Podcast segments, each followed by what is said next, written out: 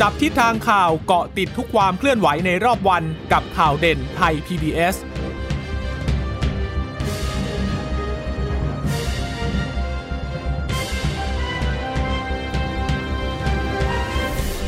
สวัสดีค่ะ ตอนรับคุณผู้ฟังสู่ข่าวเด่นไทย PBS นะคะ พบกันเป็นประจำทุกวันจันทร์ถึงศุกร์บ่ายๆแบบนี้ค่ะ อัปเดตข้อมูลข่าวสารที่เกิดขึ้นในรอบวันนะคะ วันนี้กับดิฉันจีราชาตาเอี่ยมรัศมี เดี๋ยวอีกสักครู่คิดว่าคุณพึ่งนภาน่าจะเข้ามานะ ตอนนี้ติดภารกิจอยู่เล็กน้อยนะคะ แต่ว่าก็ยังมีข้อมูลข่าวสารอัปเดตกันเช่นเดิมนะคะ โดยเฉพาะวันนี้เรื่องร้อนๆหนีไม่พ้นเรื่องของการปรับสูตรวัคซีนนะคะ ที่จะใช้ฉีดให้กับประชาชนเนี่ยแหละค่ะ แล้วก็เรื่องของการใช้เครื่อง rapid แอนติเจนเทสนะคะเพื่อที่จะตรวจหาเชื้อโควิด -19 กัน คือเป็นประเด็นที่มีความคืบหน้า มีการเปลี่ยนแปลงในแนวปฏิบัติหลายอย่างเหมือนกันนะ อันนี้ อันนี้เป็นเป็นข้อมูลล่าสุดที่เพิ่งจะประชุมกันมา เมื่อช่วงเช้าวันนี้ค่ะ แล้วก็ถแถลงข่าวสักประมาณเที่ยงครึ่งนะช่วงเวลาใกล้ ๆ กับที่สบกมีสบคมีการถแถลงข่าวนะคะ แต่ว่าในส่วนของการปรับสูตรวัคซีน ในส่วนของการใช้ rapid antigen test เนี่ย ก็จะเป็นการถแถลงที่กระทรวงสาธารณสุขนะ มีรัฐมนตรีไปนั่งเป็นผู้ถแถลงด้วยแต่ว่าแน่นอนพอมีการปรับเปลี่ยนเปลี่ยนแปลงอะไรขึ้นมาเนี่ย ก็มีเสียงวิพากษ์วิจารณ์ตามมาทั้งนั้น คือตอนนี้จะขยับอะไรก็ตามแหละ มันหนีไม่พ้นเรื่องของการวิพากษ์วิจารณ์หรอก เพราะว่าส่วนหนึ่งอาจจะเป็นเพราะว่าเรื่องของความเชื่อมั่น ที่มันคลอนแคลนไปเยอะมากเลย หลังจากที่เรามีผู้ติดเชื้อมากขึ้นทุกวันทุกวันอย่างนี้นะคะ อย่างวันนี้เนี่ยจำนวนผู้ติดเชื้อล่าสุดอยู่ที่ 8,656 คนละอยู่อันดับ 60 ของโลกแล้วคุณผู้ฟังคือขยับขึ้นไปเรื่อยๆนะแล้วกรุงเทพมหานครเนี่ยก็ยังคงมีผู้ติดเชื้ออันดับหนึ่ง อยู่เมื่อเทียบกับทั้งประเทศนะคะติดทั้งประเทศเนี่ยติดในประเทศอยู่ 8,583 แล้วก็ถ้าไปรวมกับเรือนจำที่ต้องขังอีก 73 เนี่ย ก็เท่ากับว่าติดเชื้อรวมทั้งหมด 8,656 ยืนยันสะสมตอนนี้ โอ้ตัวเลขน่ากลัวมากนะ 345,027 คนและ รักษาหายป่วยเพิ่มแค่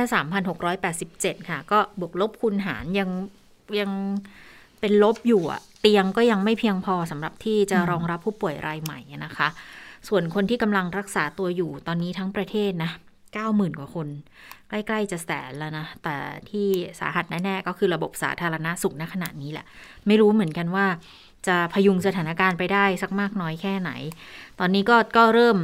กักตัวที่บ้านก็เริ่มมีบ้างแล้วแหละแต่ว่าถ้าเทียบจำนวนก็อาจจะยังไม่เยอะนะคะ แต่เรื่องของการรอเตียงเนี่ยยังมากอยู่นะคะ ค่ะสวัสดีคุณผู้ฟังนะคะโทษทีที่มาช้านิดหนึ่งเมื่อสักครู่นี้สัมติดสัมภาษณ์อยู่นะคะ ทีนี้เมื่อสักครู่เนี่ยขอเสริมคุณเจษตานิดนึงค่ะ ก็คือว่ามีผู้ป่วยอาการหนัก 2,895 คน ใส่เครื่องช่วยหายใจ 747 คนนะคะ เสียชีวิตเพิ่ม 80 คนอย่างที่เคยรายงานไปก่อนหน้านี้ก็มีคุณหมอเนี่ยออกมาให้ข้อมูลบอกว่าที่ใส่เครื่องช่วยหายใจเนี่ยส่วนใหญ่พอใส่แล้วเนี่ยก็อาการก็ส่วนใหญ่ก็จะไม่ค่อยดีขึ้นนะคะ เพราะฉะนั้นแล้วเนี่ยก็เป็นตัวเลขที่น่าเป็นห่วงมากเลยนะคะ ทีนี้สำหรับผู้เสียชีวิต 80 คน เป็นชาย 37 คน หญิง 43 คนค่ะ จะเห็นว่าครึ่งหนึ่งเนี่ยมาจากพื้นที่กรุงเทพมหานครนะคะ วันนี้ 44 คนเลยนะคะ สมุทรปราการ 6 คนปทุมธานี 3 คน นอกจากนั้นก็มีประปายนะคะ สมุทรสาคร 3 ปัตตานี 5 ยะลากำแพงเพชรจังหวัดละ 2 คนบ้างเป็นต้นเนี่ยนะคะโดยโรคประจำตัวยังคงเป็นปัจจัยเสี่ยงความดันสูง เบาหวานไขมันในเลือดสูงอยู่นะคะ ส่วนค่ากลางของผู้ที่เสียชีวิตก็คือ 66 ปี อายุน้อยสุดนะคะที่ 80 คนที่เสียชีวิตนั้นอายุน้อยสุดคือ 30 ปี อายุมากที่สุดคือ 94 ปีนะคะสำหรับ 10 อันดับผู้ติดเชื้อโควิดแน่นอนค่ะ กรุงเทพมหานครวันนี้ลดลงมาหน่อย เมื่อวานเห็นตัวเลขของในพื้นที่กรุงเทพน่าวิตกกังวลมากเลยค่ะ 3,000 กว่าคนนะคะ คุณชะตา วันนี้ลงมาหน่อยนะคะ 2,399 คน แล้วก็รองลงมาก็คือสมุทรสาคร 591 คน สมุทรปราการ 405 คน พูดได้ง่าย ๆ ว่า ในพื้นที่กรุงเทพมหานครและปริมณฑลก็ยังคงหนักอยู่นะคะ ส่วนจังหวัดอื่น ๆ มีการพบคลัสเตอร์ใหม่ด้วยนะคะ ไปดูบ้างมีที่ไหนบ้างนี่อย่างชนบุรีเนี่ย พบคลัสเตอร์ใหม่ที่ตลาดสดรัตนากรอำเภอศรีราชาปทุมธานีก็ไปพบคลัสเตอร์ใหม่ที่บริษัทผลิตอุปกรณ์แก๊สอำเภอลำลูกกา นครศรีธรรมราชก็พบคลัสเตอร์ใหม่ในร้านอาหาร กาญจนบุรีก็พบคลัสเตอร์ใหม่ที่ตลาดสายหยุดนะคะ แล้วก็ปราจีนบุรีก็พบคลัสเตอร์ในโรงงานอุปกรณ์บริษัทอิเล็กทรอนิกส์ ส่วนจังหวัดตากก็พบคลัสเตอร์บริษัทชิปปิ้งอำเภอแม่สอดค่ะ ก็เลยถ้าไปดูสถานการณ์ตัวเลขโดยรวมทั่วโลกอืมคุณเชษตาคะ187 ล้านคนนะคะ ตอนนี้เสียชีวิตก็พุ่งมา อ๋อ วันนี้เสียชีวิตพุ่งมา คงจะมาหลายวันแล้วแหละ แต่ว่าเสียชีวิตเพิ่มขึ้นมา 4 ล้านกว่าคนแล้วนะคะ ไทยก็ ติดอันดับที่เท่าไหร่นะ 60 ก็ร่นขึ้นมาเรื่อยๆเลย ไม่ค่อยดีนะคะสำหรับสถานการณ์ของไทยตอนนี้ค่ะตอนนี้สะสมรวมก็คือ 345,000 กว่าคนค่ะ ที่ติดเชื้อนะคะ ทีนี้เนี่ยในเรื่องของการปรับแผนในการดูแลประชาชนเนี่ยล่าสุดก็เพิ่งจะแถลงกับทางสบคไปเองนะคะที่เอ่อแพทย์หญิงอภิสมัยเล่าให้ฟังนะ เกี่ยวกับเรื่องของวิธีการปรับแผนเนี่ยว่าจะดูแลยังไงแก้ไขปัญหาเชิงรุกยังไงบ้าง โดยเฉพาะพื้นที่กรุงเทพที่เราก็เห็นแล้วล่ะตอนเนี้ยถ้าวันนี้ 8,000 แต่อยู่ที่กรุงเทพจะ2,000 กว่า ก็คือเกือบ 1 ใน 4 เหมือนกันนะ ที่อยู่ในพื้นที่กรุงเทพมหานครนะคะ ถ้าถ้ารวมปริปริมณฑลเข้าไปก็ เกือบครึ่งอะ่ะเกือบครึ่งที่อยู่ในพื้นที่กรุงเทพปริมณฑลนะจำนวนผู้ติดเชื้อ แต่กรุงเทพเนี่ยสาหัสสุดแน่ๆนะคะ ทางกรมการแพทย์ก็ได้รายงานเสนอสถานการณ์ล่าสุดก็พบว่า ก็ยังมีความต้องการเตียงสูงมาก แล้ว2สัปดาห์ที่ผ่านมาเนี่ยต้องจริงจังและในเรื่องของการแยกกักที่บ้าน หรือว่าแยกกักกันในชุมชน หรือที่เรียกว่า home isolation community isolation นะคะแล้วก็เมื่อวานนี้บอกว่ายังยังนำส่งผู้ป่วยกลุ่มสีเขียวอยู่ แต่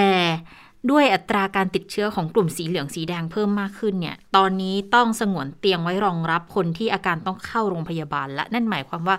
กลุ่มสีเขียวคุณคงจะไม่ได้เข้ากันรับการรักษาที่โรงพยาบาลแล้วแน่ ๆนะคะ แล้วก็เลยต้องนี่แหละตั้งเป็นชุดทีมเคลื่อนที่เร็วแบบเบ็ดเสร็จ หรือว่าเรียกย่อๆ บอก CCRT นะ ทีมนี้ประกอบด้วยใครบ้างก็จะมีบุคลากรทางการแพทย์ มีเจ้าหน้าที่ความมั่นคง แล้วก็ของกทมเองก็ต้องมาร่วมด้วยนะคะ จากผู้ทำนวยการเขตทั่วประเทศ แล้วก็วิธีการทำงานเนี่ยคือต้องลงไปตามชุมชนเลย ไปหาผู้ติดเชื้อแบบให้ครอบคลุมตรวจหาการติดเชื้อให้ครอบคลุมมากยิ่งขึ้น ถ้าเกิดว่าเจอคนที่อยู่ระดับเขียวเนี่ยให้กักที่บ้านเลย แต่ถ้าเป็นกลุ่มก้อนแล้วอยู่ในในชุมชนก็ให้อยู่ในสถานที่พักคอยในชุมชน หรือจะเรียกว่าเป็นโรงพยาบาลสนามชุมชน หรือว่า community isolation นั่นแหละ แล้วทีมก็จะต้องติดตามผู้ป่วยด้วยความปลอดภัยด้วย ถ้าเกิดใครที่ตรวจไม่พบเชื้อค่ะ ก็ยังต้องกักตัวอยู่นะ ต้องอยู่ที่บ้าน แล้วทีนี้ถ้าดูอาการแล้วเนี่ย สีเขียวเข้มคือใกล้ ๆ จะหลุดไปสีเหลืองแล้วเนี่ย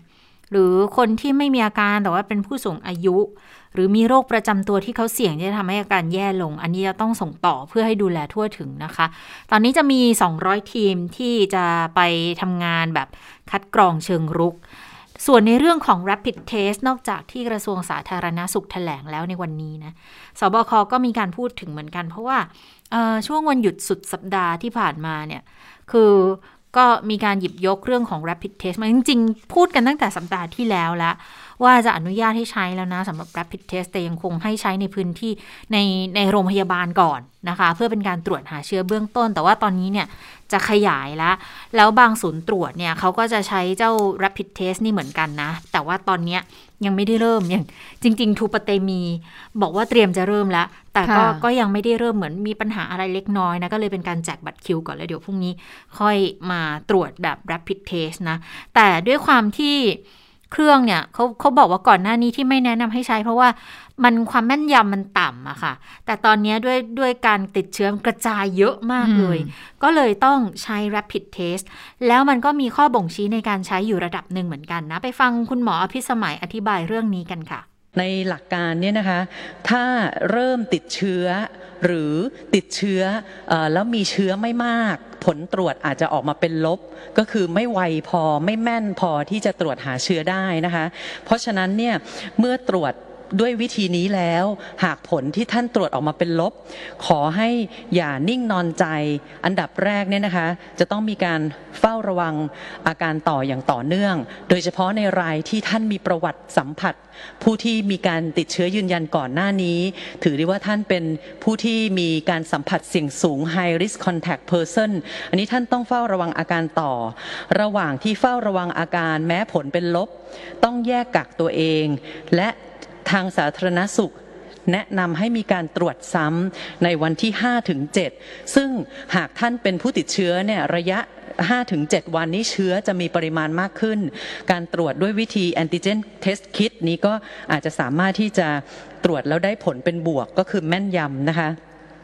ในกลุ่มที่ตรวจตั้งแต่ครั้งแรกแล้วได้ผลเป็นบวก ก็ขอให้เข้าระบบนะคะ โดยติดต่อไปที่ 1330 ก็จะเข้าระบบและนำไปสู่การตรวจด้วยวิธีที่มาตรฐานเพื่อยืนยันการติดเชื้อ และเพื่อให้ท่านนั้นเข้าสู่กระบวนการรักษาที่ปลอดภัยนะคะ คือสรุปว่าถ้าใช้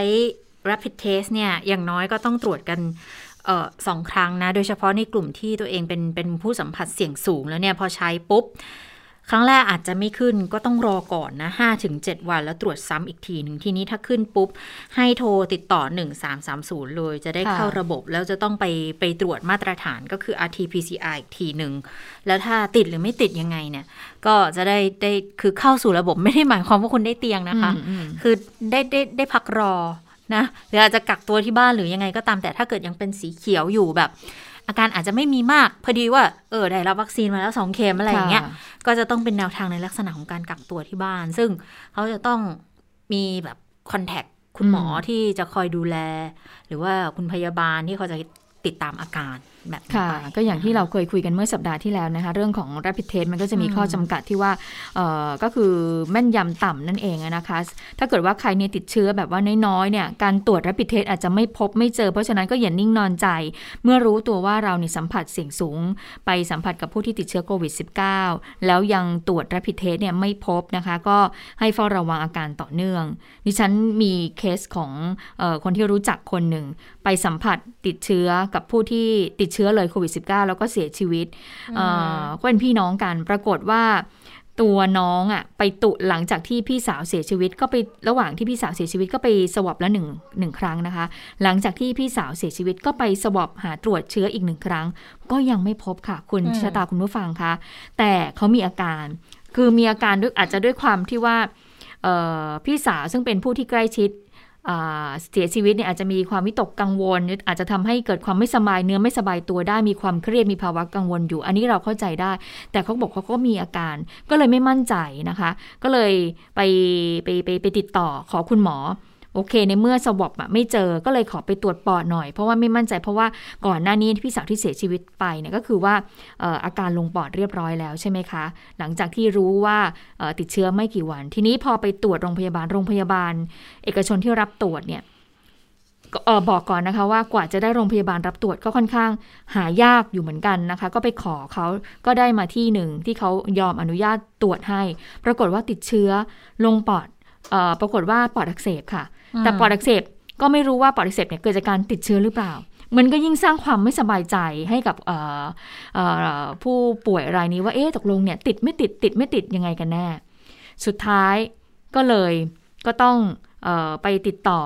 ในพื้นที่ต่างจังหวัดนะคะ แต่ว่าไปติดต่อพื้นที่ต่างจังหวัดแล้วก็ในการเดินทางไปต้องติดต่อกันก่อนนะคะ เพราะว่าจะอยู่ดีๆเนี่ยเราจะเดินทางข้ามจังหวัดเนี่ยไม่ได้ ก็คือไปติดต่อไปว่ามีเตียงว่างไหมสามารถเข้าระบบการรักษาได้ไหมปรากฏว่าที่เนี่ยปรากฏว่าสามารถที่จะรองรับเอ่อรับการรักษาได้ ก็เลยเดินทางไปเลยค่ะ ปรากฏเข้าโรงพยาบาลไปหนึ่งวัน แล้วก็ไปตรวจสวอปอีกทีหนึ่งแล้ว ปรากฏว่าติดเชื้อโควิด -19 ค่ะอืม เพราะฉะนั้นแสดงให้เห็นเลยว่า เชื้อ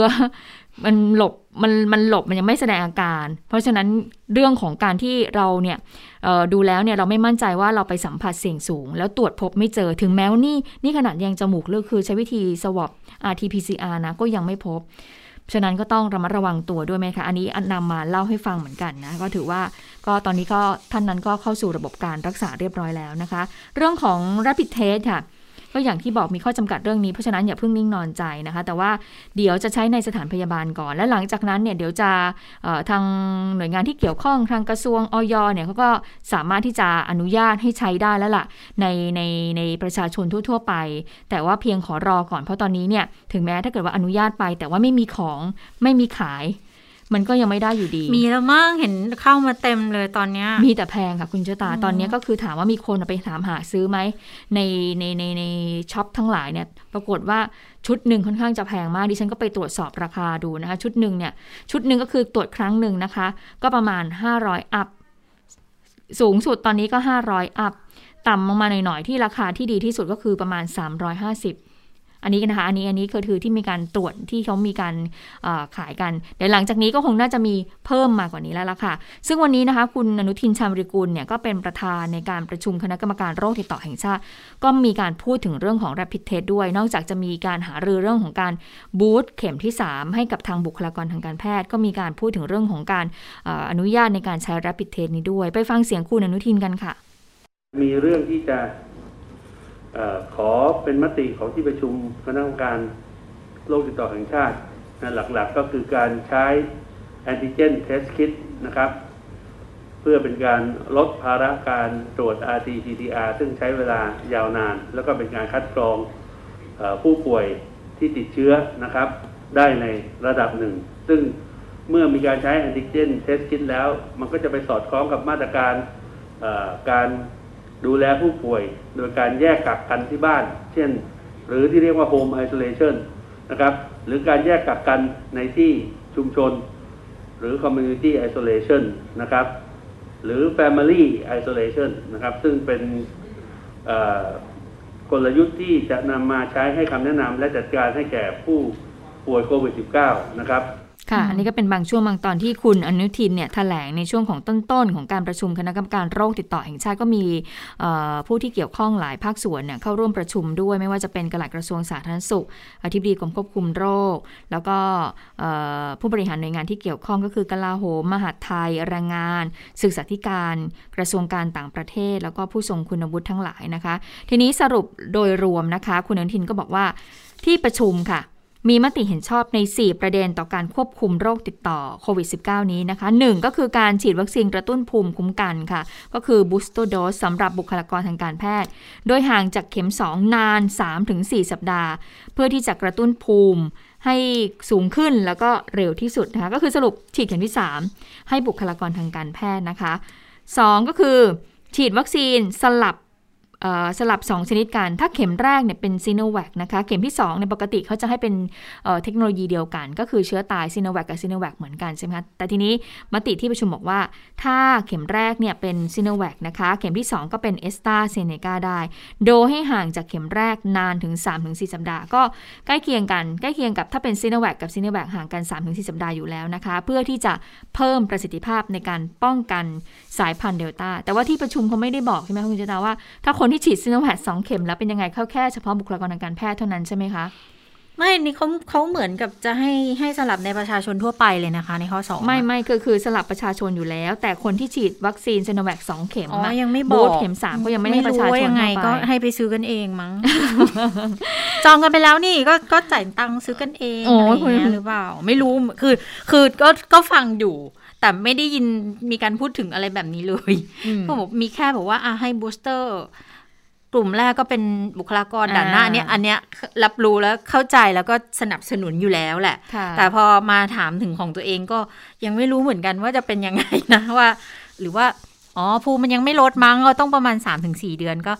รอไปก่อนเดี๋ยวก็คงคิดกันว่าจะจะเอายังไงกันต่อ เปลี่ยนแผนก็ได้เพราะเดี๋ยวก็คงต้องต้องไล่เรียงกันอะ เพราะว่าเขาก็พูดนี่ว่าการจะจะฉีดให้เนี่ยยังไงก็คงจะต้องไล่ลำดับความสำคัญอะค่ะคือ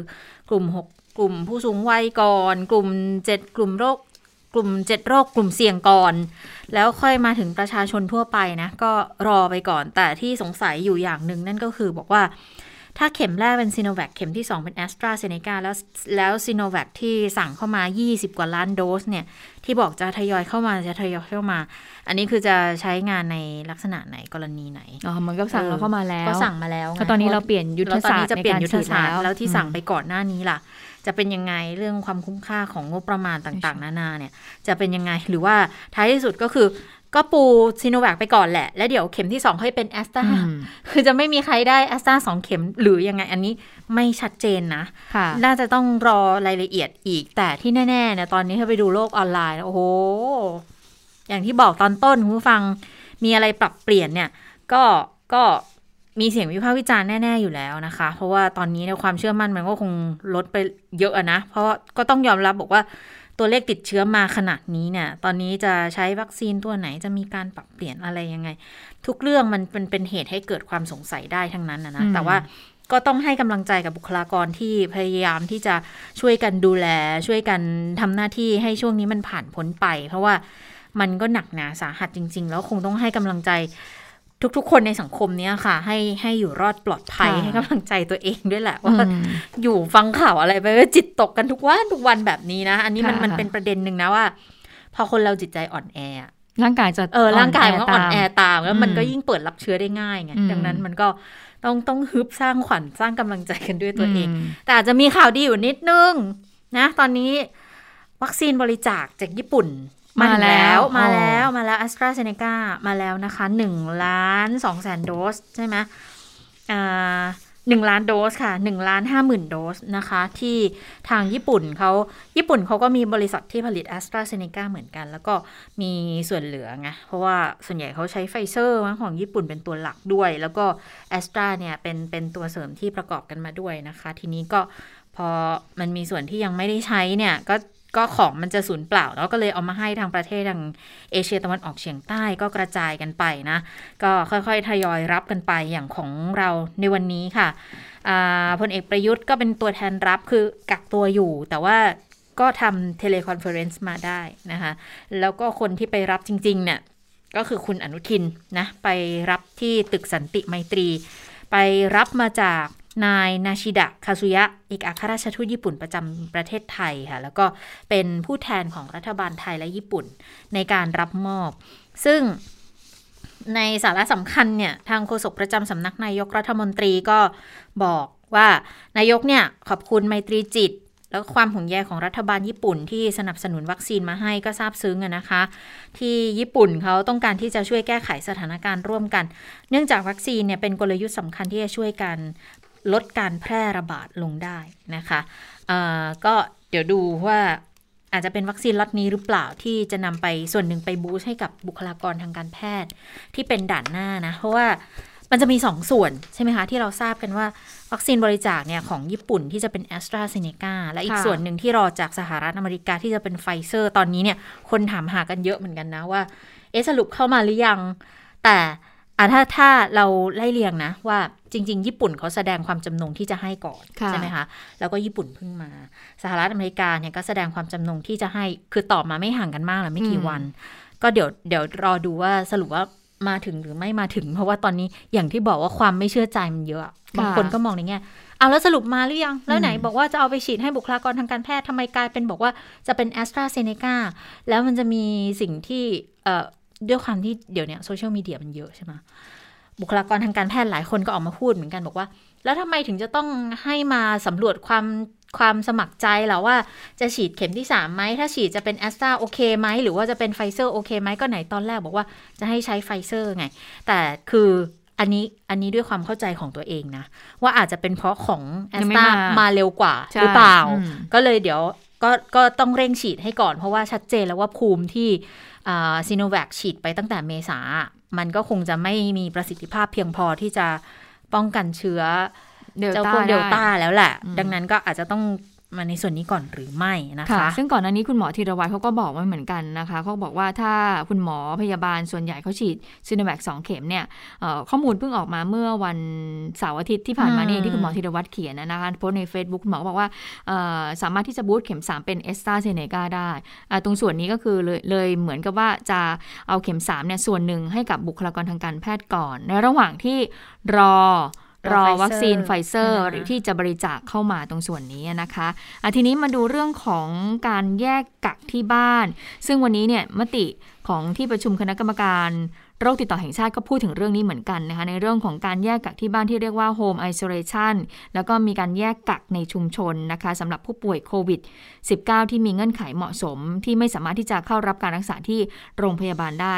ล่าสุดค่ะ กรมบัญชีกลางได้มีการออกหลักเกณฑ์ แล้วก็อัตราค่ารักษาพยาบาล กรณีที่รักษาตัวที่บ้าน และกรณีที่มีอาการผิดปกติภายหลังที่ได้รับวัคซีนโควิด -19 แล้วนะคะโดยมีเงื่อนไขก็คือว่า ค่าสถานพยาบาล ค่าบริการของสถานพยาบาล และการดูแลผู้ป่วย กรณีพักรอก่อนเข้ารับการรักษาเป็นผู้ป่วยใน ในอัตราที่จ่ายจริงวันละไม่เกิน 1,000 บาท ไม่เกิน 14 วันด้วยนะคะ ซึ่ง มันก็จะมีรายละเอียด เช่น ค่าอุปกรณ์ทางการแพทย์ ในอัตราที่จ่ายจริงไม่เกิน 1,100 บาทต่อราย มีค่ายา ค่าเอ็กซเรย์ ค่าห้องปฏิบัติการ ค่ารักษาพยาบาลอื่น ๆ มีค่าพาหนะด้วยนะคะ ในอัตราเท่าที่จ่ายจริงไม่เกิน 1,000 บาท แล้วก็มีค่าทำความสะอาด ค่าเชื้อบนรถพาหนะ ในอัตราเท่าที่จ่ายจริงไม่เกิน 3,700 บาทนะคะ อันนี้ก็คืออจ่ายให้ให้กับทางสถานประกอบการนะคะ 2. กรณีที่มีการผิดปกติภายหลังที่ได้รับวัคซีนป้องกันโควิด -19 และแพทย์สันนิษฐานว่าเกิดภาวะเกล็ดเลือดต่ำที่กระตุ้น การเกิดหลอดเลือดอุดตันจากภูมิคุ้มกันภายหลังได้รับวัคซีน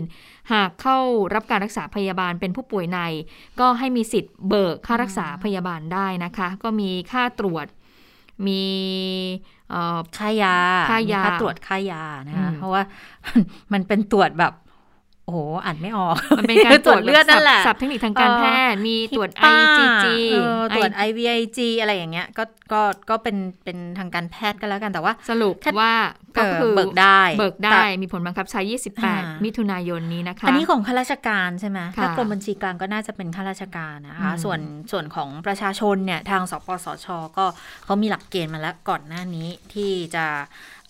ให้วันละ 1,000 บาท ก็คือจะมีรวมค่าอาหารด้วย แต่ว่าทางโรงพยาบาลที่จะต้องเป็นคนติดต่อดูแลคุณเนี่ยก็จะต้องมาบริหารจัดการส่วนนี้ให้ด้วยนะคะ แล้วก็ค่าตรงค่าตรวจอะไรต่างๆ ก็คือโดยหลักเนี่ยประชาชนยังไม่ควรจะต้องจ่ายอะไรณขณะนี้นะคะ ส่วนในเรื่องของการตรวจคัดกรองเนี่ยตอนนี้ก็เพิ่มมากขึ้นแล้วนะ อาทิตย์ที่แล้วเขาเขาอยู่ประมาณวันละหมื่นใช่ไหมคะอาทิตย์นี้ก็จะเพิ่มมาอีกนะคะ ก็ เพิ่มได้หลายพื้นที่มากขึ้นจะเป็น 1 0,000ถึง12,000 รายต่อวันนะคะ แต่ว่าที่สนามราชมังคลากีฬาสถานที่เขตหัวหมากก็จะเป็นจุดคัดกรองทางสปสช เหมือนกัน แล้วก็ทางสถาบันป้องกันควบคุมโรคเขตเมือง แล้วก็มหาวิทยาลัยมหิดลเนี่ยก็จะจัด ตรวจเชิงรุกฟรีให้กับประชาชนเลยนะคะ จุดนี้ใช้ rapid test ก่อนเหมือนกันนะ อันนี้ก็คือรู้ผลเร็วประมาณ 30 นาที แล้วน่าจะได้เยอะนะคะ คือวันหนึ่งจะให้ได้ 1 0,000ถึง12,000 รายเลย อันนี้ที่ที่ราชมังคลากีฬาสถานนะ พื้นที่ก็คงจะกว้างขวางแน่นอนแหละ เริ่มวันนี้วันแรกนะคะ แต่ว่าเบื้องต้นเนี่ยน่าจะดำเนินการได้ 2 สัปดาห์ แต่มีวันหยุดนะ คือเสาร์อาทิตย์หยุดค่ะ แล้วก็การตรวจเนี่ยจะจะขึ้นทะเบียนโดยใช้ใช้ขึ้นทะเบียนการใช้โดยผู้ประกอบวิชาชีพทางการแพทย์นะคะ ก็แล้วรายงานผลเข้าสู่ระบบของสปสชเลย ทีนี้ถ้าคุณคุณตรวจพบหรือไม่พบเนี่ย เบื้องต้นนะ ถ้าเป็นกลุ่มเสี่ยงอย่างก็น่าจะมีแนวทางจากทางสบคที่บอกไปก่อนหน้านี้เนาะถ้าเสี่ยงมากคุณก็ยังคงต้องกักตัว แล้วถ้าใครเจอสมมุติตรวจผลเป็นบวกจากจุดนี้นะ ก็เข้า home isolation หรือว่า community isolation เลยนะ แต่เขาก็คงต้องคัดกรองก่อนแหละว่าอาการมากน้อยอะไรยังไงนะคะ ก็จะให้คลินิกชุมชนอบอุ่นในพื้นที่เขาติดตามดูอาการอย่างใกล้ชิดด้วย เพราะว่าตอนนี้ยอมรับเราบอกว่า คือเตียงในโรงพยาบาลในกรุงเทพเต็มหมดทุกจุดแล้วนะคะ เบื้องต้น 2 วันแรกจะเป็นการทดลองระบบนะ ดังนั้น 2 วันแรกจะได้แค่วันละ 1,000 คนเท่านั้นเอง แต่ว่าตั้งแต่ 14 กรกฎาคมเป็นต้นไปค่ะ จุดนี้จะได้ประมาณ 3,000 คน เป็นไปตามเป้าที่สปสช ตั้งไว้ แล้วก็เออตอนนี้เนี่ยวันแรกที่ที่เปิดปุ๊บก็มีคนมาเลยโหเป็นผู้สูงวัยอายุ 77 ปีอะ่ะ เขามาที่จุดนี้ด้วยนะ บอกว่า คืออยู่กับลูกชาย ลูกชายเป็นคุณครูอยู่แถวนวมิน แล้วก็คาดว่าเป็นกลุ่มเสี่ยงก็เลยมาขอตรวจเพื่อความปลอดภัย มารอรับบัตรคิวตั้งแต่ตีสี่ค่ะ ก็ได้คิวแรกไปนะคะ แต่ว่าคือพอคนแรกตีสี่ใช่ไหมไล่ไล่ไล่ไล่มาสิบโมงครึ่งเหลือบัตรคิวอยู่ร้อยสองคิว จากทั้งหมดพันคิวอะเริ่มแจกบัตรคิวตั้งแต่หกโมงครึ่งนะคะ ปรากฏว่า เออช่วงรอตรวจมีคนที่แบบแน่นหน้าอกเป็นลมหมดสติด้วยเป็นผู้หญิงสูงวัยเหมือนกันนะคะ คือทางสปสชเขาจัดจุดตรวจหลายจุดเลยนะ มีทั้งรัชมังคลากีฬาสถานด้วยตรงเนี้ยตั้งแต่ 14 เป็นต้นไปถึงจะได้ประมาณ 3,000 คนต่อวันนะคะ แล้วก็สนามกีฬาทูปเตมีนะคะที่คูคตลำลูกกาปทุมธานี ก็เปิดรับได้เหมือนกัน จริง ๆ เขาตั้งเป้าจะได้เป็นวันละพันหรือ2,000คน แต่ว่าวันนี้ยังยังตรวจไม่ได้ บอกยังมีมีติดขัดอยู่นิดนึง อีกจุดหนึ่งจะมีที่ลานจอดรถชั้น 5 อาคารบีศูนย์ราชการเฉลิมพระเกียรติแจ้งวัฒนะ ทดลองระบบวันแรกจะให้ 500 คนก่อน แล้วก็หลังจากนั้นจะทยอยเปิดให้ได้ 3,000 คนตามเป้านะคะ ส่วนของกทมมีที่ไหนบ้างกทมมีหกจุดใหญ่แต่ว่าแต่ละจุดเขาจะได้ไม่ค่อยเยอะนะคะ อย่างที่ ลานจอดรถของสอบศเนี่ยที่เขตดุสิตจะได้แค่ 300 คนคะนะคะแล้วก็จะมีที่โลตัสเรียบด่วน เอกมัยรามอินทราเขตลาดพร้าว อันนี้ได้ 900 คน แล้วมีที่สนามกีฬาเฉลิมพระเกียรติ 72 พรรษาที่เขตมีนบุรีตรงนี้ได้พันคน มีวัดยางถนนอ่อนนุชเขตสวนหลวงได้ 200 คน มีลานใต้สะพานพระราม 8 เขตบางพลัดได้อีก 900 แล้วก็มีวัดราชบุรณะ เขตราชบุรณะได้อีก 900 คนค่ะ ค่ะ นอกจากที่คุณเชษตาได้บอกคุณผู้ฟังไปแล้วเมื่อสักครู่นี้ วันนี้จุดใหญ่ๆ อีกจุดหนึ่งนะที่มีการเปิดตรวจคัดกรองหาเชื้อโควิด -19 ให้กับประชาชนนะคะ โดยเฉพาะกลุ่มแรงงานตามมาตรา 3339 และมาตรา 40 ทั้งหลายนะคะพูดง่ายๆก็คือทางของแรงงานนั่นแหละนะคะของประกันสังคมอของประกันสังคมนะคะ ก็คือที่ศูนย์เยาวชนกรุงเทพมหานคร หรือที่เราเรียกง่ายๆ สั้น ๆ ว่าไทยญี่ปุ่นดินแดนนี่เอง วันนี้ก็มีการเปิดให้คัดกรองเป็นวันแรก แต่ว่าคนที่จะไปตรวจคัดกรองในวันนี้จะต้องมีการลงทะเบียนก่อนนะคะ ซึ่งเมื่อรู้สึกจะเพิ่งเปิดลงทะเบียนเมื่อวันเสาร์วันนี้ที่ผ่านมานี่เอง ปรากฏว่าวันหนึ่งเนี่ยเขาได้ 2,000 คิวใช่ไหมเขาให้เปิดจอง 2,000 คิวปรากฏว่าก็บอกว่าสัปดาห์หน้าทั้งสัปดาห์เนี่ย คือตั้งแต่วันจันทร์เนี้ยเต็มแล้วค่ะอันนี้โครงการแรงงานเราสู้ด้วยกันเนี่ยที่เปิดให้แรงงานให้ผู้ประกันตนทั้งหลายเนี่ยไปลงชื่อลงทะเบียนไว้ก่อนได้นั้นเต็ม วันนี้ผู้สื่อข่าวของเรานะคะก็ไปสังเกตการอยู่ที่สนามกีฬาไทยญี่ปุ่นดินแดนเหมือนกันนะคะถึงประชาชนที่ไปเข้าคิวก็บอกว่าก็ พอเขาเปิดปุ๊บก็จองปั๊บเลย เนื่องจากว่าตัวเองเนี่ยมีความเสี่ยงสูง ไปสัมผัสมาก็เลยอยากรู้ว่าตัวเองเป็นยังไง และบางส่วนก็บอกว่าเพื่อที่จะเอาผลการตรวจเนี้ไปยืนยันกับนายจ้าง ไปฟังเสียงกันค่ะ พอดีว่าใกล้ชิดคนที่เป็นนะคะก็เลยต้องมาตรวจตรวจไปแล้วรอบหนึ่งก็คือผลเป็นลบ แต่ว่าต้องต้องตรวจอีกรอบหนึ่งค่ะเพื่อไปใช้ในการทำงานนะคะ แล้วก่อนหน้านี้เราพยายามหาจุดตรวจที่อื่นไหมคะ ก็ก็เคยไปตรวจจุดของของกทมที่สวนพญาไทมาแล้วรอบหนึ่งอะค่ะที่ผลที่มาตรวจก็เพราะว่าเหมือนจะใกล้ชิดผู้ติดเชื้อยืนยันอะไรค่ะก็เลยมาตรวจดีกว่าให้ความมั่นใจผลรอบข้างของท่านนะครับเอาไปถึงเรามีประวัติไปใกล้ชิดกับผู้ติดเชื้อใช่ค่ะใช่เราก็เลยมาตรวจใช่ค่ะก่อนหน้านี้เราพยายามหาที่ตรวจที่อื่นไหมคะ ก่อนหน้านี้ก็ไม่ได้พยายามไม่ได้หาที่ตรวจที่อื่นแต่เพราะว่า พอมาดูว่าคนใกล้ชิดติดนะคะก็เลยมาตรวจเพื่อความมั่นใจดีกว่า ส่วนใหญ่ก็จะมีสองส่วนก็คือว่าส่วนแรกคือว่าเออจะต้องเอาผลตรวจเนี่ยไปยืนยันกับนายจ้างเพื่อที่จะให้นายจ้างรับเข้าทำงาน อีกส่วนหนึ่งก็คือว่ามีความกังวล เนื่องจากว่าไปสัมผัสเสี่ยงสูงกับเพื่อนร่วมงานกับคนใกล้ชิดหรือว่าจากใครก็ตามที่เขาติดเชื้อโควิด -19 ขึ้นมาแล้ว เริ่มรู้สึกว่า เอ๊ะ เราจะติดหรือเปล่านะ ส่วนใหญ่ก็จะไปตรวจคัดกรอง แต่ว่าจากตัวเลขหรือว่าจากอะไรที่คุณเชอตาได้สะท้อนไปเมื่อสักครู่นี้ก็จะเห็นว่า มีคนต้องการที่จะตรวจหาเชื้อโควิด -19 เพิ่มมากขึ้นในแต่ละวันเลย เพราะฉะนั้นแล้วเนี่ยถึงแม้ว่าช่วงในระหว่างวันที่ 12 กรกฎาคม ถึงวันที่ 25 กรกฎาคมที่เราจะมีการล็อกดาวน์คุณผู้ชมคุณผู้ฟังอาจจะได้เห็นตัวเลข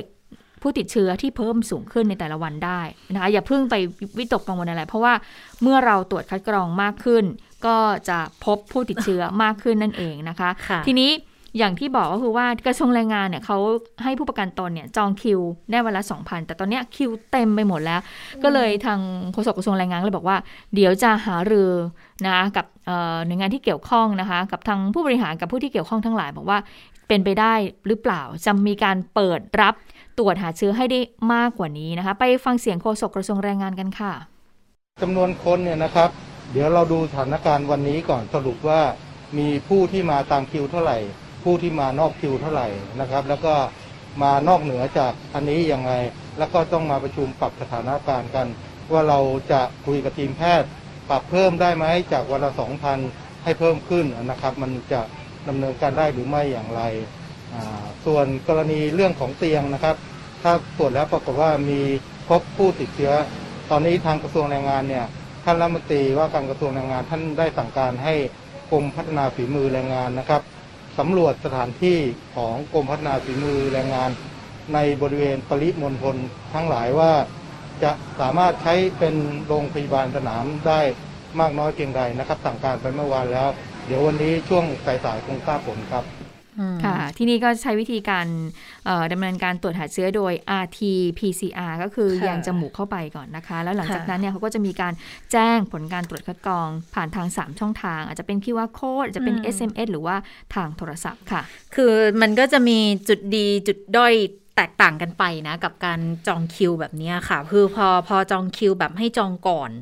ก็อาจจะต้องรอคิวนานนิดนึง เพราะว่าถ้าเกิดคุณกดคิวไม่ทันอะ ก็ต้องใช้เวลาในการรอกว่าคุณจะได้ตรวจแต่ว่าอย่างหนึ่งมันคือ มันช่วยลดความแออัดไงเราไม่เห็นภาพแบบ ต้องไปนอนรอกันเป็นเวลานานเพื่อที่จะให้ได้คิว การแจกคิวเนี่ยกว่าจะเริ่มแจกอะไรอย่างเงี้ยก็จะไม่เห็นภาพแบบนั้นแล้วก็เริ่มมีการจัดระบบระเบียบอะไรให้ มันคล่องตัวเพิ่มมากขึ้น แต่ว่าถ้าจองไม่ทันก็อาจจะต้องเป็นเวลานาน แต่ก่อนที่ จะไปตรวจนะคะ ก็ต้องดูกันก่อนว่าคุณจะต้องใช้หลักฐานใช้อะไรกันบ้างนะ เพราะว่าหลายคนเนี่ยอย่างตอนจุดตรวจกทมเขาสะท้อนกันมาเหมือนกันบอกว่าคือเขาไม่รู้ก่อนว่า นันจะต้องมีสำเนาบัตรประชาชนไปด้วย คือหลายคนก็เลยเอาไปแค่บัตรประชาชนทีนี้ พอถึงเวลาจะแจกบัตรคิวก็กลายเป็นว่า เอาตัวเองเสียสิทธิ์เพราะว่าต้องมัน ไม่มีสำเนาบัตรประจำตัวประชาชนน่ะที่จะต้องใช้ประกอบในการจองคิวอะไรอย่างเงี้ยมันก็เลยกลายเป็นปัญหาเหมือนกันดังนั้น ใครจะไปตรวจจุดไหนก็อาจจะต้องเตรียมความพร้อมก่อนนะว่าจะต้องมีหลักฐานอะไรบ้าง แน่ ๆก็คือเตรียมสำรองไว้เลยค่ะ บัตรประจำตัวประชาชนตัวจริง แล้วก็เอาสำเนาไปด้วยนะคะแต่ถ้าจุดไหนที่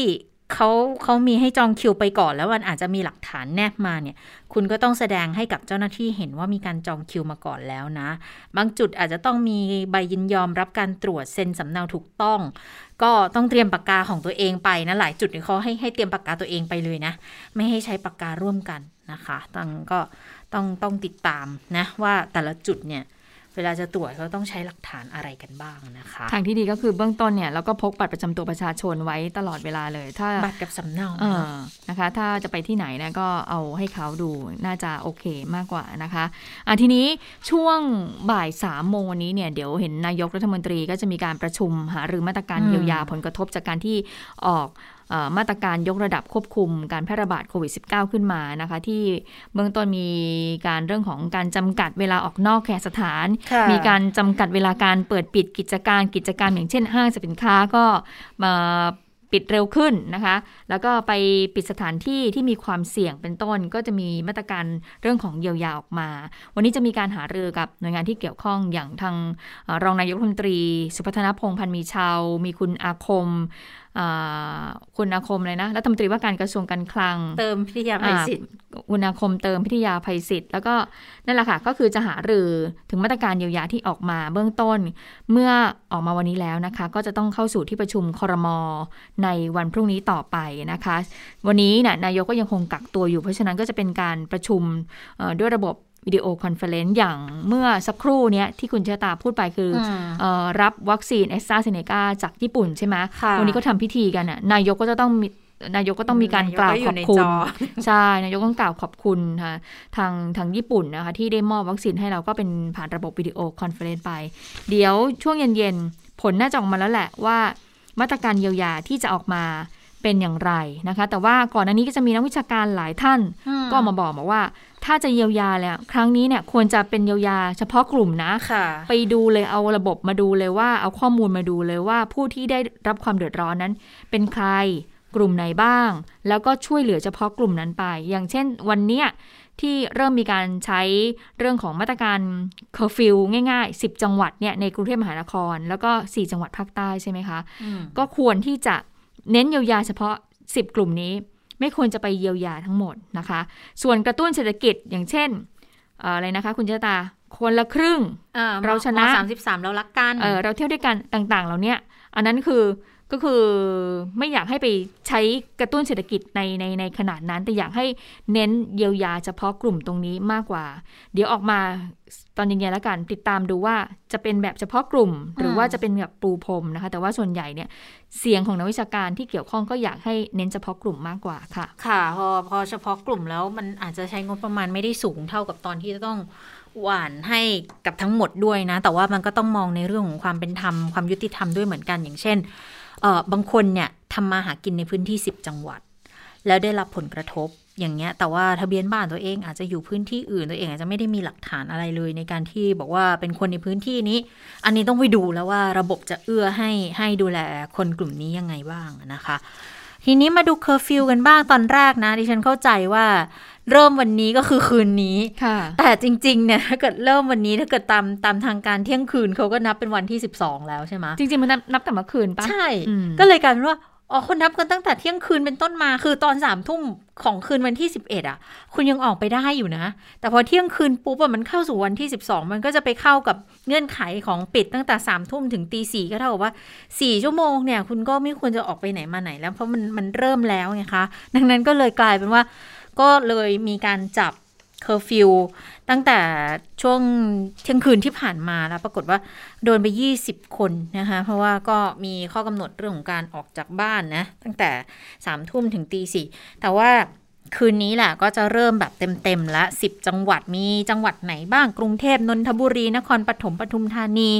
สมุทรปราการ สมุทรสาครสงขลายะลาปัตตานีนราธิวาสนะคะ ห้ามออกจากเคหสถาน สามทุ่มถึงตีสี่นะคะแล้วก็เรื่องของการเดินทางข้ามจังหวัดคือไม่ได้ห้ามเด็ดขาด แต่มีการงด ขอขอความร่วมมือให้งด แล้วเวลาจะออกไปก็อาจจะยากนิดนึง คืออาจจะต้องมีเอกสารใด ๆ ก็ตามเพื่อแสดงให้เห็นถึงความจำเป็นที่จะต้องออกไป แล้วเขาก็มีการตั้งด่านตรวจ ป้องกันการออกนอกเคหสถานในช่วงเวลากลางคืน กรุงเทพเนี่ย88 จุดเลยนะคะเฉพาะกรุงเทพปริมณฑลรู้สึกจะ 30 กว่าจุด แล้วก็ทางภาคใต้อีกประมาณ 30 20 30จุดด้วยเหมือนกันนะเอ่อ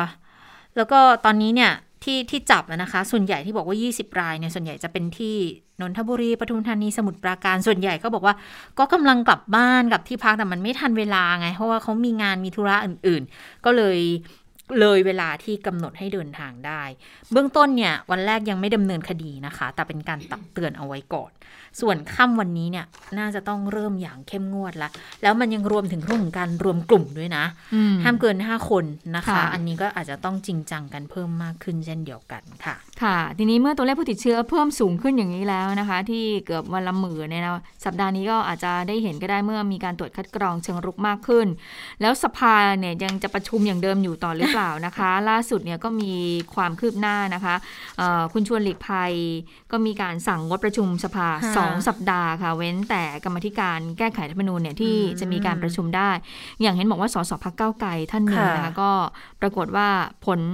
ตรวจเอ่อ RT-PCR ออกมาแล้วนะคะ ว่ายืนยันติดโควิด -19 นะคะอ่าอ่าทีนี้เรื่องนี้ ทางคุณชวนหลีกภัยก็บอกว่าแจ้งงดการประชุม นี่คุณวิรัตเป็นคนพูดพูดนะคุณอ่าวิรัตรัตนเศรษฐ์ประธานวิปฝ่ายรัฐบาล ประธานค่ะวิปรัฐบาลบอกว่า คุณชวนเนี่ยประธานสภาแจ้งงดการประชุม 2 สัปดาห์ค่ะ โดยบอกว่ากำหนดให้มาประชุมอีกครั้งก็คือวันที่ 29ถึง30 กรกฎาคมก็คือไปสิ้นเดือนเลยอืมแล้วก็ให้งดการประชุมคณะกรรมาธิการสามัญและวิสามัญทุกคณะ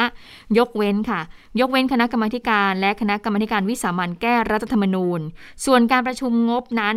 ให้ใช้ระบบซูมเกือบร้อยเปอร์เซ็นต์ค่ะ โดยเฉพาะในหน่วยงานที่อยู่ในกลุ่มจังหวัด กลุ่มเทศบาล แล้วก็คณะที่อนุกรรมาธิการงบมีห้ามีเก้าคณะ อันนี้ก็ให้ใช้ระบบซูมไปแล้ว 3 คณะอะนะคะเอ่อส่วนสสที่มีท่านหนึ่งติดโควิดน่าจะเป็นสสพักเก้าวไกลก็ได้ดำเนินการเร่งรัดตรวจสอบแล้ว แล้วก็วางมาตรการเพื่อป้องกันการแพร่ระบาดแล้วด้วยนะคะค่ะคุณสุทินคลังแสนว่ายังไงบ้างเขาบอกว่า การงดการประชุมครั้งนี้ก็ถือว่าเป็นการตัดสินใจของประธานสภาผู้แทนราษฎรคือคุณชวนหลีกภัย หลังจากที่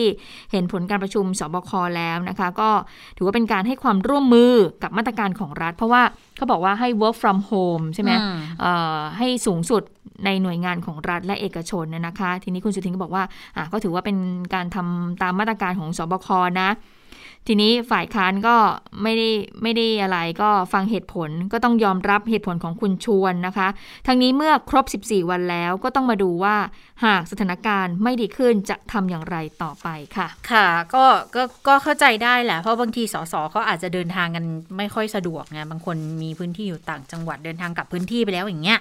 ก็อาจจะเดินทางเข้ากรุงเทพแล้วถ้ากลับไปก็อาจจะลำบากนิดนึงก็เเว้นไว้ก่อน 2 สัปดาห์นะคะชุมอีกที่ 29 30 แต่ว่าสำหรับฝ่ายค้านเนี่ยจริงๆเขาเตรียมที่จะยื่นอภิปรายไม่ไว้วางใจด้วยนะคะ ดังนั้นก็บอกว่างดประชุมก็ไม่มีผลให้เปลี่ยนแปลงเรื่องของการยื่นอภิปรายได้หรอก แต่ถึงสภาจะปิดแต่ว่าเวลาตรวจสอบคือฝ่ายค้านยังทำงานต่อได้ แต่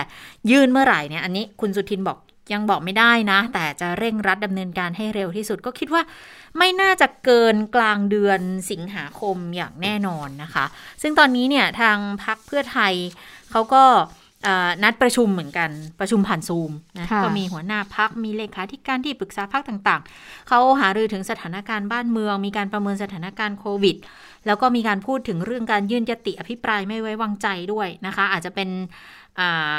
นายกหรือทั้งคณะ หรืออาจจะเฉพาะรายบุคคลก็มีอยู่ 3 แนวทางด้วยกันนะคะเอ่อ คุณสมพงษ์อมรวิวัฒน์ในฐานะที่เป็นผู้นำฝ่ายค้านเนี่ยก็มอบหมายให้ดำเนินการประชุมโดยคุณวันมูฮัมหมัดนอมัทานะคะ ตอนนี้ก็เลยมี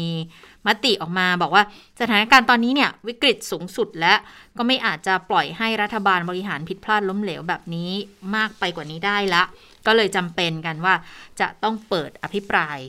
ตามมาตรา 151 ในช่วงเวลาที่เหมาะสมด้วย แล้วในช่วงที่ยังไม่มีการประชุมสภาเนี่ยค่ะ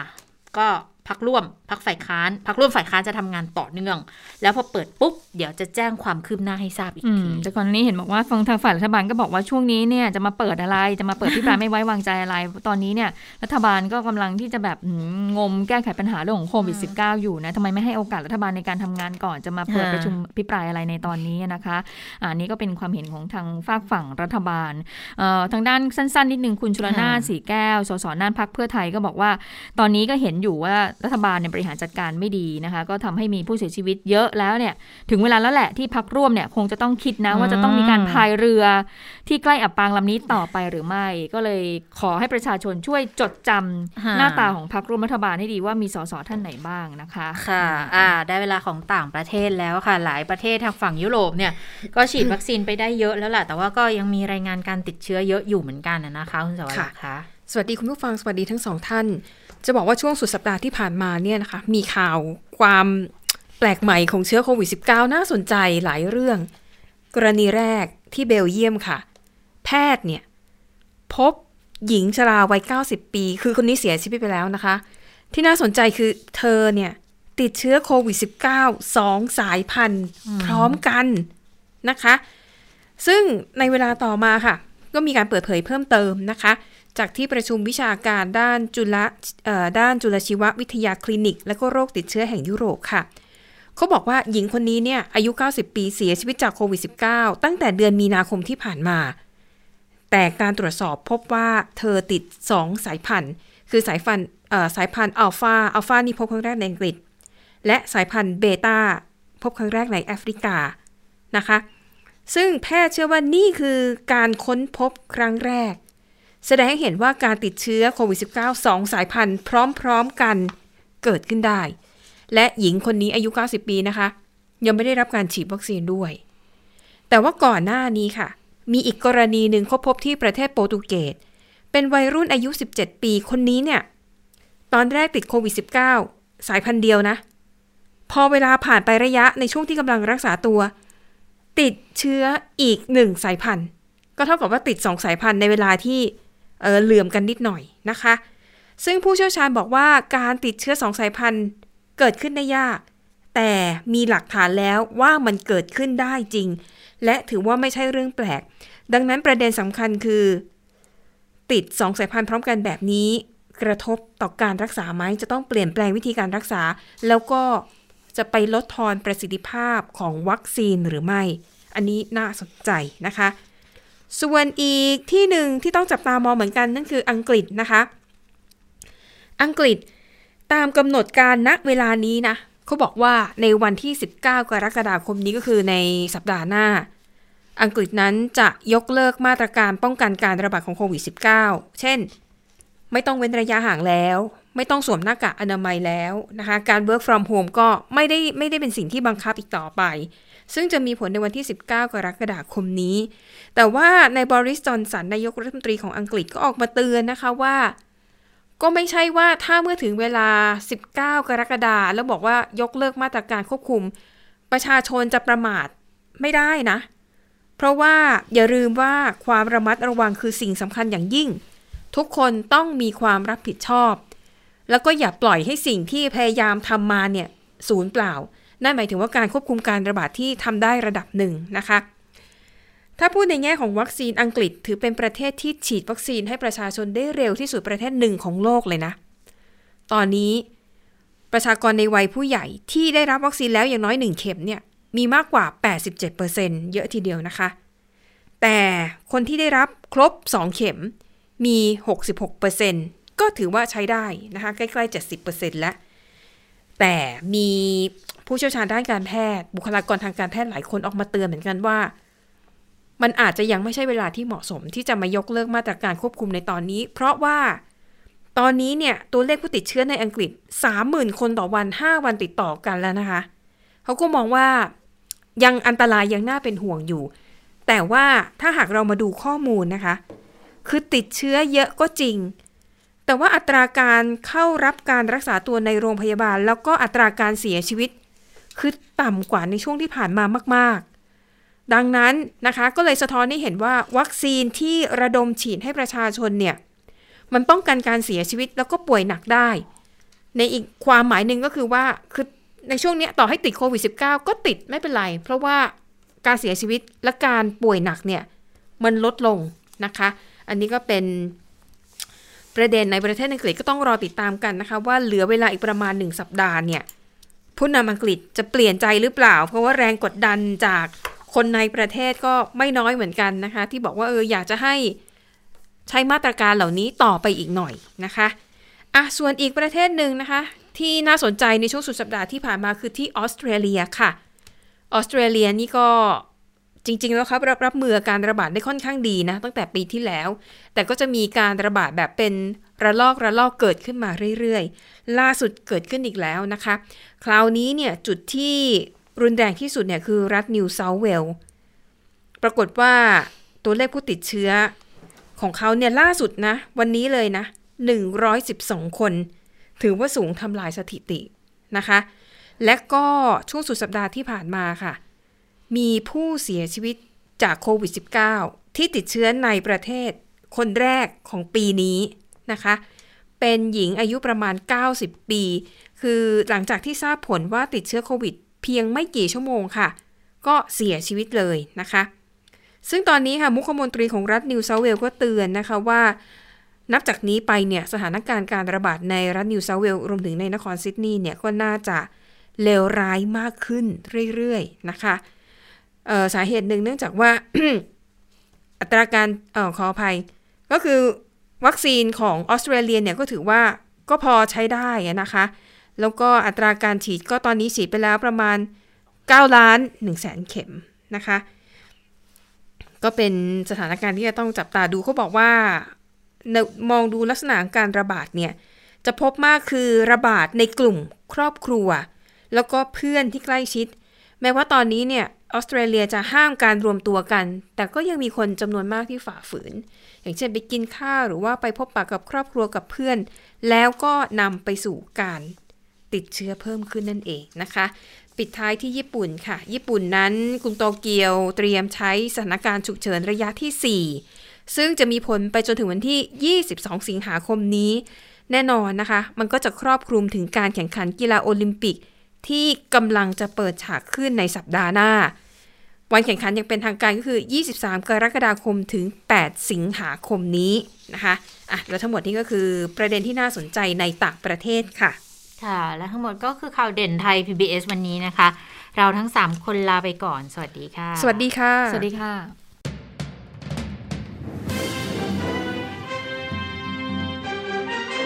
ติดตามข่าวเด่นไทย PBS ได้ทุกวันจันทร์ถึงศุกร์เวลา 15 นาฬิกา ทางไทย PBS Radio และติดตามฟังข่าวได้อีกครั้งทางไทย PBS Podcast